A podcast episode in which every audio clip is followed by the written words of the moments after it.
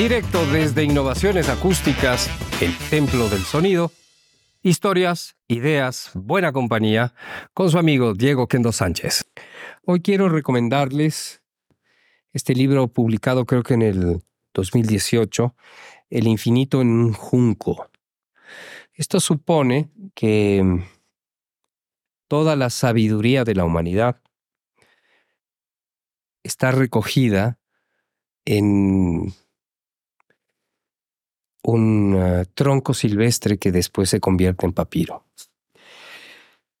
Bien, esa es la primera parte como introducción. Y quiero leerles uno de los prólogos más apasionantes que he leído últimamente. Misteriosos grupos de hombres a caballo recorren los caminos de Grecia. Los campesinos los observan con desconfianza desde sus tierras o desde las puertas de sus cabañas. La experiencia les ha enseñado que solo viaja la gente peligrosa, soldados, mercenarios y traficantes de esclavos. Arrugan la frente y gruñen hasta que los ven hundirse otra vez en el horizonte. No les gustan los forasteros armados.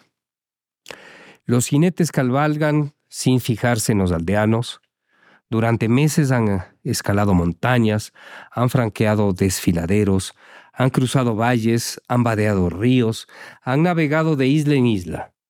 Sus músculos y su resistencia se han endurecido desde que les encargaron esta extraña misión. Para cumplir su tarea deben aventurarse por los violentos territorios de un mundo en guerra casi constante. Son cazadores en busca de presas de un tipo muy especial, presas silenciosas, astutas, que no dejan rastro ni huella. Si estos inquietantes emisarios se sentasen en la taberna de algún puente a beber vino, comer pulpo asado, hablar y emborracharse con desconocidos, nunca lo hacen por prudencia, podrían contar grandes historias de viajes. Se han adentrado en tierras azotadas por la peste, han atravesado comarcas asoladas por incendios, han contemplado la ceniza caliente de la destrucción y la brutalidad de rebeldes y mercenarios en pie de guerra. Como todavía no existen mapas de regiones extensas, se han perdido y han caminado sin rumbo durante días enteros bajo la, furia del sol o las tormentas. Han tenido que beber aguas repugnantes que les han causado diarreas monstruosas. Siempre que llueve, los carros y las mulas se atascan en los charcos. Entre gritos y juramentos han tirado de ellos hasta caer de rodillas y besar el barro. Cuando la noche les sorprende lejos de cobijo alguno, solo su capa les protege de los escorpiones. Han conocido el tormento enloquecedor de los piojos y el miedo constante a los bandoleros que infestan los caminos. Muchas veces, cabalgando por inmensas soledades, se les hiela la sangre al imaginar un grupo de bandidos esperándolos, conteniendo el aliento, escondidos en algún recodo del camino, escondidos en algún recodo del camino para caer sobre ellos, asesinarlos a sangre fría, robarles la bolsa y abandonar sus cadáveres calientes entre los arbustos.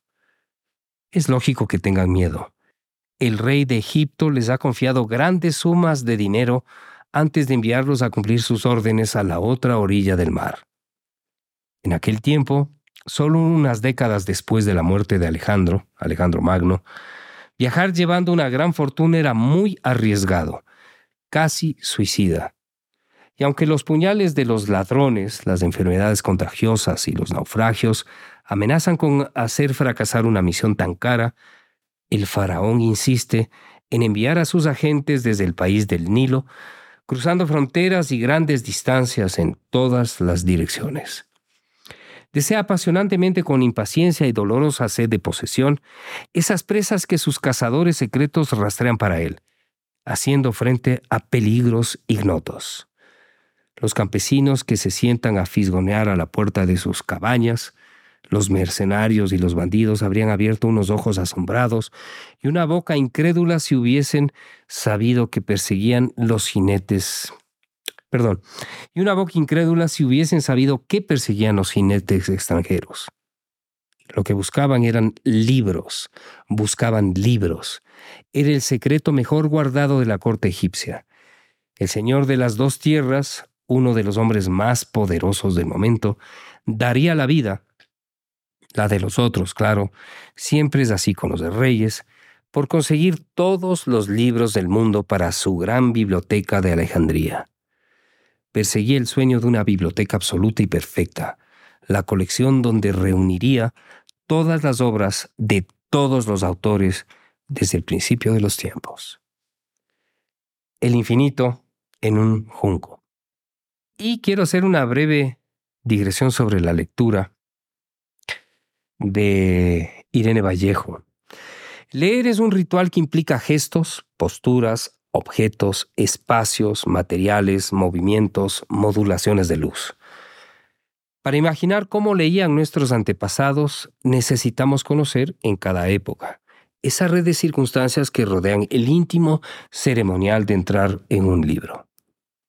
El manejo de un rollo no se parece al de un libro de páginas. Al abrir un rollo, los ojos encontraban una hilera de columnas de texto, una detrás de otra, de izquierda a derecha, en la cara interior del papiro. A medida que avanzaba, el lector iba desenroscándolo con la mano derecha para acceder al nuevo texto, mientras con la mano izquierda enrollaba la columna ya leída. Un movimiento pausado, rítmico e interiorizado, un baile lento. Al terminar de leerse, el libro quedaba enrollado al revés, desde el final hacia el principio, y la cortesía exigía rebobinarlo como las cintas de cassettes para que el próximo lector pudiera empezar por donde corresponde. La Biblioteca de Alejandría acogió a muchos de aquellos viajeros inmóviles que migraban para descubrir todo lo que esos caballeros, ese ejército, salía en busca, en búsqueda del conocimiento de la humanidad. Creo que este libro hace un homenaje al libro, a la lectura y a algo que es fundamental para nosotros.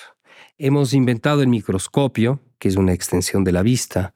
Hemos inventado los parlantes, que es una extensión del oído, que son eh, una especie de, ah, de adminículos ajenos a nosotros.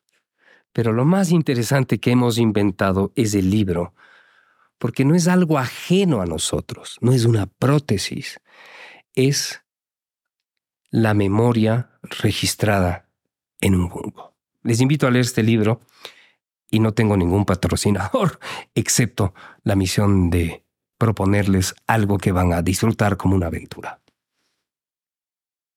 Dirección creativa Diego Oquendo Sánchez.